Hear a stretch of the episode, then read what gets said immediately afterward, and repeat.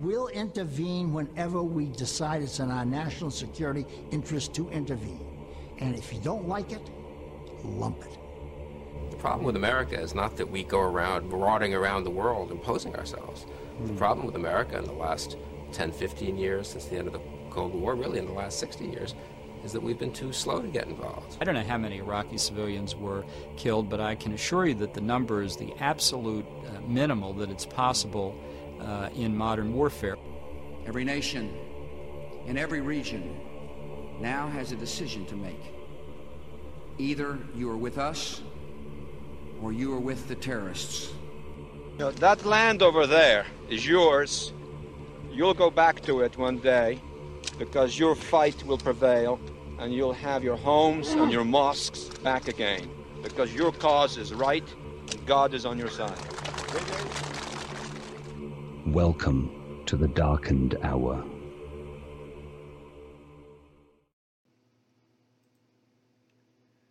Welcome to another episode of The Darkened Hour. I'm Adam Fitzgerald. Today's episode, entitled The Turning Point of the Arab World. By the middle of the 21st century, Arab nationalism was beginning to lose ground, due mainly in part to its socialist ideals being repressed, not just from foreign aggression of the West, but by a slow rise of Islamism or Qutbism, named after Egyptian author Sayyid Qutb, which manifested itself from the Six Day War. How Arab nationalism, also known as Nasserism, named after the Egyptian president Gamal Abdel Nasser, was replaced by the foundations of a venerable and controversial author, Sayyid Qutb, and the ultra Orthodox Islamic ideology, Wahhabi Islam named after its primary founder from pre Arabia, Muhammad ibn Abdul al Wahhab, and how these two constructs gave rise to some of the most notorious Wahhabi terrorist organizations the world has ever witnessed, and how this affected the 9 11 attacks and the 1993 World Trade Center bombing and other past terrorist acts upon the United States and abroad. Unremarkably, Egyptian President Gamal Abdel Nasser declared that by, beating, by beating Israel, this war between the Arab states, Egypt, Syria, Jordan, and Iraq, would be the quote, battle of destiny, or in the Arabic, al Makra al Masriya. The famous Six Day War between the Zionist national state of Israel and its Arab nationalist states would be overwhelming for Israel when it was all said and done. The war began on June 5, 1967, and quickly ended just as it started on June 10, 1967, with Israel capturing the Gaza Strip, the Sinai Peninsula, and the West Bank around the Golan Heights. Israel would later admit that it militarily struck first against Egypt, claiming that it was a preemptive strike in the face of a planned invasion by Egypt. It was also during this conflict the American USS Liberty had been under attack from Israeli jets and torpedo boats, nearly sinking the ship. Killed 34 sailors and wounding 171 other military conscripts. Israel said the attack was a case of mistaken identity and that the ship had been misidentified as the Egyptian vessel El Quseir. Yet there are rumors of U.S. and United Kingdom military assistance to Israel during the war, regardless of the incident. Although U.S. officials continually have denied the accusation, so have certain Israeli dignitaries, unreliable as these are. U.S. Marine Staff Sergeant Bryce Lockwood, after 40 years, vehemently denies that Israel did know that it was an American ship, saying, quote, You just don't go shoot at a ship at sea without identifying it, making sure of your target, end quote. Nevertheless, U.S. President Lyndon B. Johnson simply accepted the apologies from Israeli President Zalman Shazar without any qualms to exact punishment for the offense. Meanwhile, the Israeli border began to expand under the newly captured prizes of their defeated Arab adversaries. This would have reverberating consequences that would have effects still felt to this day, with the religious sector within the deep burrows of the Arab world rising out of its shadows. Israeli nationalism began to grow exponentially due to the victory. It gave Israel the global recognition as a military superpower and also gave Zionism the power it needed to influence its citizens and those who will influence vast power politically abroad, and most notably inside the United States congressional districts, for which the Christian evangelicals became a huge voting bloc with immense financial wealth and political influence within American politics. The American Israeli Public Affairs Committee, or AIPAC, would have financial backing from the Christian evangelicals almost seemingly overnight since the end of the Six Day War. The division between the Arab world and the Israeli world began immediately. Now, under Jordanian rule, Jews were expelled from Jerusalem and were effectively barred from visiting the Western Wall. With most Arab mobs attacking Jewish neighborhoods in Egypt, Yemen, Lebanon, Tunisia, and Morocco, burning synagogues and assaulting residents. Communist countries around the world saw a rise in anti Semitism, and the Jewish liberal community in the United States saw a Jewish diaspora of sorts, as some American Jews began taking steps to relocate back to the homeland.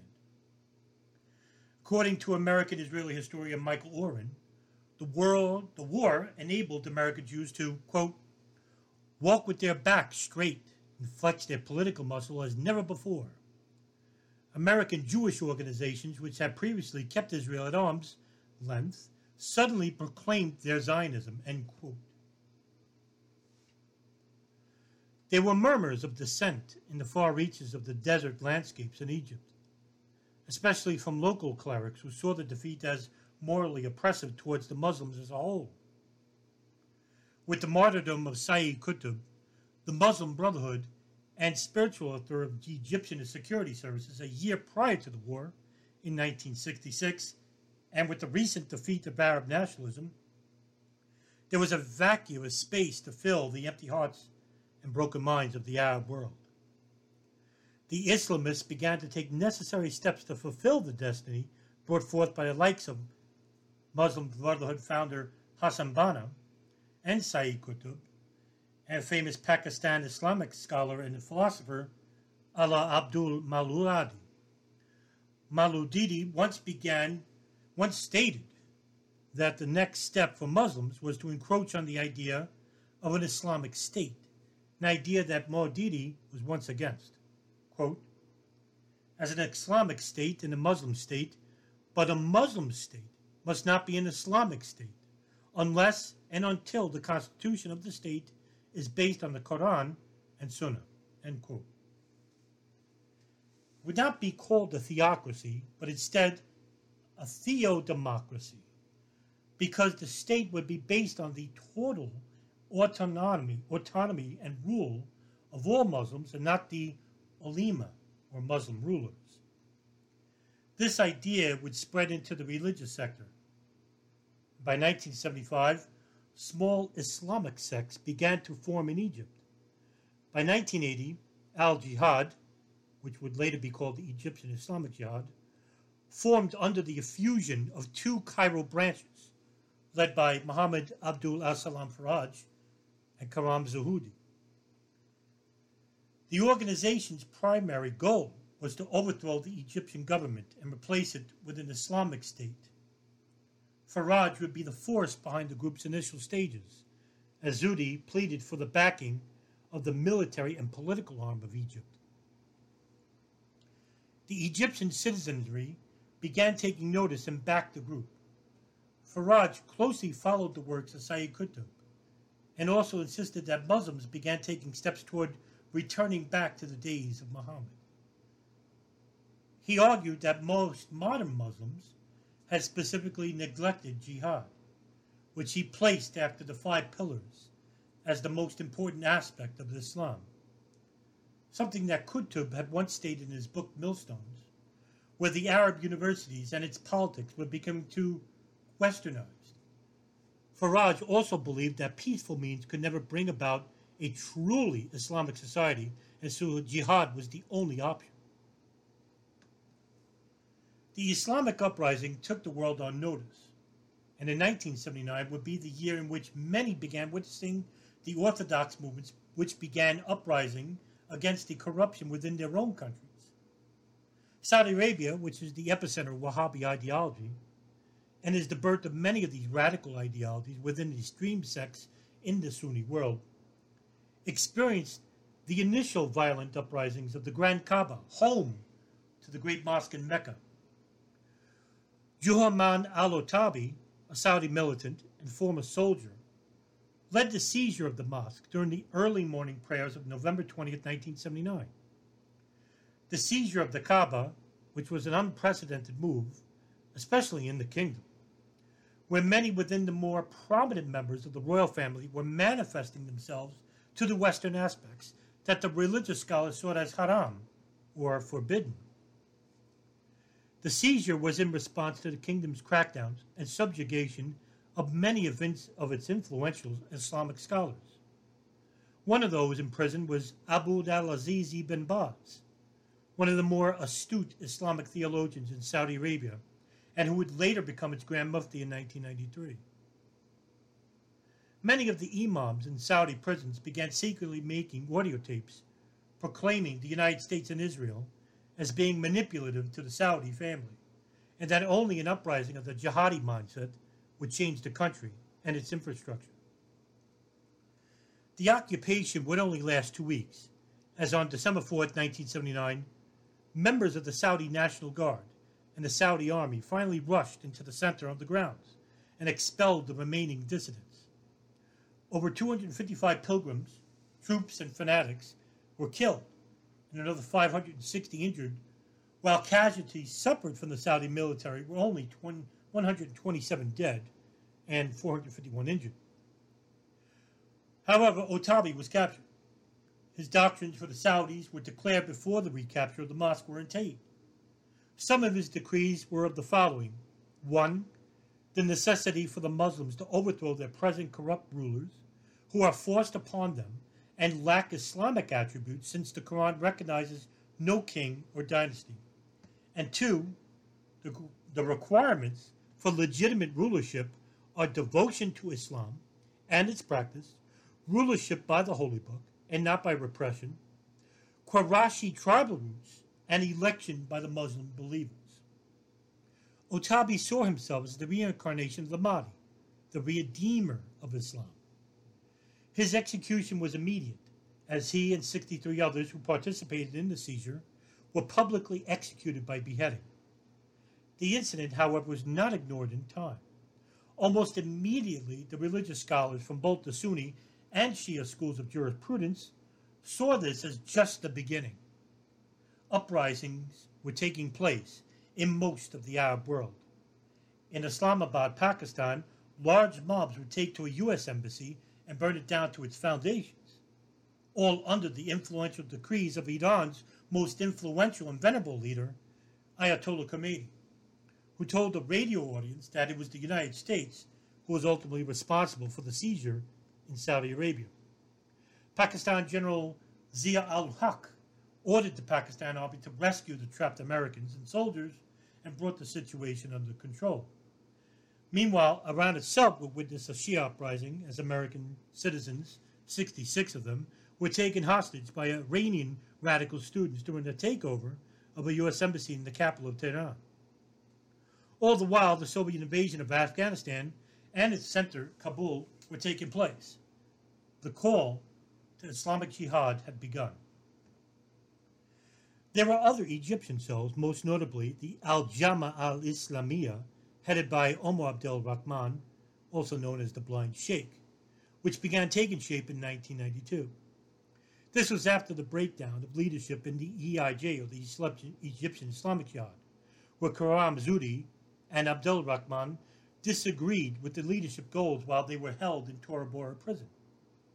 One event in particular that helped create the more extremist views of those within the Islamic of the Egyptian Islamic Jihad was the assassination of Egyptian President Anwar Sadat. In 1978, the Arab Israeli relationship was beginning to take steps to reconnect under the watchful eye of U.S. President Jimmy Carter. Anwar Sadat met with Israeli Defense Minister Ezer Weizman, as well as his Israeli President Menachem Begin on March 26, 1978, which is commonly called the Camp David Accords. The main features of the agreement were the mutual recognition of each country by the other, the cessation of the state of war that had existed since the 1948 Arab Israeli War, and the complete withdrawal by Israel of its armed forces and civilians from the rest of the Sinai Peninsula, for which Israel had captured during the 1967 Six Day War. The agreement also provided for free passage of Israeli ships through the Suez Canal and recognition of the Strait of Tiran and the Gulf of Aqaba as international waterways. It would also mark the first time an Arab leader had personally met with an Israeli leader. The agreement, however, was not mutually agreed on, nor accepted by those in the Islamist circles, as the Christian evangelicals and Zionist Jews saw Sadat as the future of Arab Israeli partnership. The Israeli government made known that he was welcome in Jerusalem, and after complex negotiations, Sadat flew there, although a state of war still existed between the two nations. The Egyptian citizenry, still weary from the past wars with Israel, saw defeat, and which saw defeat at every turn, were enthralled finally at the notion of peace between the two countries. Meanwhile, there were internal dissidents within the Egyptian military, most notably General Saad Eddin al Shazi, who, along with 18 others, had plotted to commit to a coup of the Sadat. The plot failed, but the warning signs were there, even from those closest to him. Sadat began arresting most prominent Islamists for fear that they would follow up on their threats. The Egyptian security services arrested many in the mosques of the Sokol, the southern branches. It would have a negative effect for Sadat. For Sadat ordered a highly unpopular roundup of more than 1,500 people, including many within the jihadi uh, cells. Most notable members were Khalid al-Islambouli, who was also a high-ranking lieutenant in the Egyptian military, while being a member of the Egyptian Islamic Jihad. On October 6, 1981, Sadat would attend the annual victory parade held in Cairo to celebrate Egyptians' crossing of the Suez Canal. It was here during the initial air show that members of the Egyptian Islamic Jihad, dressed as the Egyptian army, in front of immediate throngs and hundreds attending, Islambouli emptied his assault rifle into Sadat's body while he sat in front of the grandstand as he raced out of a military truck. The fatwa of Sadat came from none other than Omar Abdel Rahman. Ayman al Zawahiri, a prominent member of the Egyptian Islamic Jihad, however, would continue to have theological differences between he and Rahman. A number of leading figures in the jihadi movement argued that the nomination of Omar Abdel Rahman as the leader of the Gama Islamiyya of the new coalition on account of his lack of eyesight, which made him weak, according to many prominent members. One of the strongest opponents of Abdel Rahman's leadership was none other than the martyr, Isam al Kamari, who was a grandfather of Ayman al Zawahiri and a close friend. Kamari was a decorated tank commander and major in the Egyptian army who followed the works of Sayyid Qutb and was ultimately arrested for being involved in the assassination of Sadat. The arrest of Kamari came after information from al-Zawahiri, who was captured by the Egyptian army and was mercilessly tortured by the Egyptian security services. These torture sessions would sometimes extend to weeks. Al-Zawahiri was taken from the Tora prison to the higher military court to give testimony against jihadi members from the army under these terrible conditions he faced, he admitted that they formed a movement inside the army to topple the regime and institute an Islamic government. The district attorney in the Sadat assassination asked Zawahiri about the motivations of the Egyptian Islamic Jihad. Question What is the meaning of jihad, according to yourself? Answer Jihad means removing the current government through resisting it and changing the current regime to establish an Islamic government instead. Question How would you replace the current government with an Islamic one? Answer Through a military coup. We were convinced that civilians and the military should cooperate to achieve this end. Question Why did you want to remove the current government? Answer Because it does not rule according to the Sharia of God. Glorified be his name. Through these interrogations and questionings, the similar responses from those involved in the religious sector was the beginning to become loud and understood throughout the Arab world. The Islamic uprising of each country needed to be replaced with an Islamic rule of Sharia, exactly how Sayyid Qutb once envisioned as himself. In Afghanistan, the war would take place. This time, another Saudi would become mentioned, as he would have financially assets himself in the war and by using his family finances, which came directly from the Saudi bin Laden group. The construction firm located in Jeddah, Saudi Arabia, was founded in 1931 by Mohammed ibn Laden Said. The young Saudi's name would be Osama bin Laden. He would build roads and also fund an organization which catered to helping Muslims around the world in training camps located in Pakistan and Afghanistan called the Maktab al Khidmat, or the Afghan Services Bureau. Bin Laden would become easily influenced to a Pakistani imam who was becoming quite a name in Pakistan in cities like Islamabad and Lahore. Abdullah Azam, he started to implement a new ideology called defensive jihad, which called for Muslims to commit to war against the disbeliever, which were, in this case, the Soviets. The jihad was basically not a jihad within the spirit, but a jihad in the defensive, the physical aspects of the Arab and Islamic world. Shortly after al-Zawahiri's release from prison, he relocated to Afghanistan. As Egypt began to expel the militants, al-Zawahiri's mission of regrouping the jihadi movements in Egypt from Afghanistan was easier than the task facing the, the leadership of Al-Gama Islamiyah. The dissenting members of Al Gama Islamiyah saw the Egyptian Islamic Jihad as being far more active as opposed to the secretive nature of al Islamiyah. Even Abdullah Azam, the, the Imam of the Mujahideen, was criticized later by al Zawahiri. They accused him of being an agent for the Saudis one time and the Americans the other, among other accusations as well. Azam would later be killed shortly after the Soviet war ended, as on November 24, 1989, outside his home in Peshawar, Pakistan. A bomb placed under his car was detonated, and by a bank, as well as a bridge. His car was exploded with such force that the body would be shredded to molecules. Him, and along with two other of his sons, both killed. Osama bin Laden and Ayman al-Zawahiri were the new leadership of the Maktab al-Khidmat, which now saw offices located inside the United States, most notably New York, Arizona, Kansas City, and Oklahoma. When al-Zawahiri returned to Egypt after the Afghan-Soviet War, contrary to his better judgment, he ordered his followers to perform armed operations against some of the top Egyptian political figures. The first of these operations was the foiled assassination attempt on the former Interior Minister Hassan al-Fahi in 1993. The Egyptian security services began cracking down on the religious sector once again. Al-Zawahiri would rejoin Afghanistan uh, uh, would rejoin Osama bin Laden in Khartoum, Sudan, for bin Laden was expelled from Saudi Arabia by Saudi intelligence. During his trials and tribulations experienced during his prison stay in Egypt, al Zawahiri's ideology changed more radically.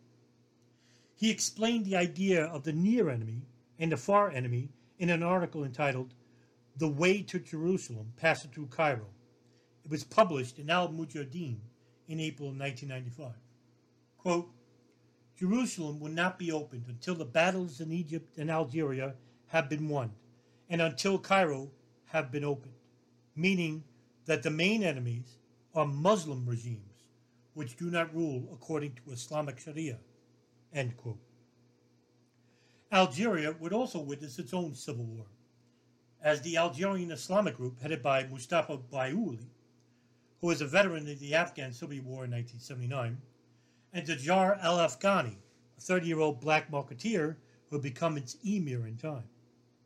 The conflict began in December of 91 when the Islamic Salvation Front, or the FIS party, began poised to defeat the ruling National Liberation Front, or the FLN party, in the national parliamentary elections in which members of the Algerian military quashed the election and saw fit to imprison members of the FIS, most notably its members Ali Belhadj and Abbasi Madani, its founders.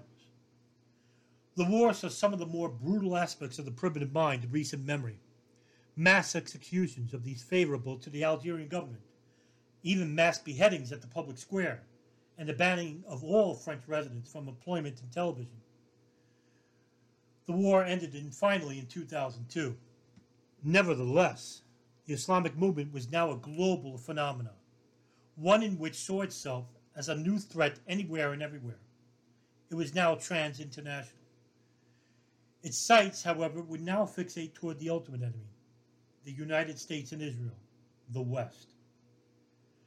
Meanwhile, intelligence apparatuses of the CIA, Israeli Mossad, Pakistan ISI, the Mukhabarat, British MI6, and the Saudi General Intel- Intelligence Directorate began infiltrating into these large Islamic groups, collecting intelligence, monitoring agents from Al Qaeda, Abu Sayyaf in the Philippines, Hamas in Palestine, the Egyptian Islamic Jihad, and the Muslim Brotherhood in Egypt and Syria.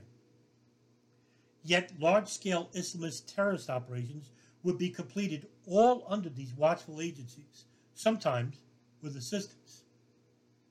The agendas made by Al Qaeda and those affiliated with it began to make a more personal turn. And on February 23, 1998, an organization calling itself the World Islamic Front, headed by Osama bin Laden, Ayman al Zawahiri, Mir Hamza, Abu Yasir Rifa Fazl Rahman, issued a global fatwa. The title of this decree was called The Jihad Against the Jews and Crusaders. One of the parts of this decree was rather alarming. Quote, the ruling to kill the Americans and their allies, civilians and military, is an individual duty for every Muslim who can and do it in any way in any country in which it is possible to do it, in order to liberate the Al Aqsa Mosque and the Holy Mosque in Mecca from their grip, and in order for their armies to move out out of all Arab lands of Islam, defeated and unable to threaten any Muslim country in the future. This marked a very important change in Zawahiri's philosophy. This fatwa shifted the battle from targeting the near enemy to targeting now the far enemy, namely the United States and Israel. The start of the campaign to kill the enemies of Islam began that same year with the bombing of two U.S. embassies located in East Africa. The everlasting memory of Muhammad ibn Abdul Wahhab, the founder of Wahhabi Islam, whose very precepts would shape the kingdom of Saudi Arabia and which helped propagate this ideology by funding almost every mosque and madrasa located in most of the Sunni Islamic world, even inside the United States, which would help change the world after the events of September 11, 2001. Not to mention that the United States sees Saudi Arabia as a beneficiary adversary, which pumps hundreds of million dollars into the kingdom, which in turn funds these madrasas. The words of Sayyid Qutb would leave an everlasting effect, which began the Islamic Wahhabi movement to take steps to implement its global jihad. A jihad which is still felt to the very moment, and at times willfully ignored by the intelligence communities, the very same agencies who helped support the Mujahideen during the Afghan Soviet War of 1979. The movement today, however, has changed. It is not primarily a religious one, but instead one that is used for geopolitical agendas. Agendas the late Qutb mentioned in his memoirs. Quote, this movement uses physical power and jihad for abolishing the organizations and authorities of the Jahili, the disbeliever, which prevents people from reforming their ideas and beliefs but forces them to obey their erroneous ways and make them serve human lords instead of the Almighty Lord. There is no compulsion in religion. End quote. That came from Milestones, which is located on page 55. Arab nationalism, slowly destroyed by the West, including the United States and Great Britain, which saw the Arab nationalist ideology as a threat to regulate the oil market during the period of the 1950s. It was a slow process, but an effective one. By slowly eliminating these Arab nationalist countries of Syria, Libya, Afghanistan, they saw the elimination of competition within the region, as well as fomenting a new enemy, a new enemy that would soon replace the cold enemy, the Cold War enemy of the Soviet Union in 1979. 1979 was a key period in which saw many Islamic uprisings in these countries, which were once prosperous and democratic nations, prosperous for its citizenry. And now, what we could see in this current moment of 2020 is that most of these nations that were once prosperous are now utterly destroyed. Syria, in their uh, in the throes of a civil war between the Islamic State, al Nusra, and the Assad government, which is, of course, uh, which was once uh, the United States funding these um, Islamic organizations, such as the Islamic State in 2012 and a CIA led operation, Timber Sycamore. Um, the overthrow of the Gaddafi government in Libya, which now has open air market slave trading. Um, and a civil war in itself. And of course, uh, Egypt, which now sees the uh, Islamic radical organization still currently at war with the Egyptian government. Uh, Afghanistan, which the United States is still inside, is the longest running war in human history, uh, American history, uh, 19 years, and which has no end in sight. In fact, the Taliban and the Islamic State and U.S. military are currently in a reciprocating conflict. Iraq, which uh, has saw two civil wars, and of course the invasion, two invasions of its country by the U.S. military, under false pretenses, of course, uh, which had nothing to do with the events of September 11th. And one must ask themselves whether that the elimination of pan Arabism was a benefit. Well, who did it benefit? Did it benefit the Arab world? Or did it benefit the Western world? I leave that up to you, the listeners of the Darkened Hour. Thank you and good evening.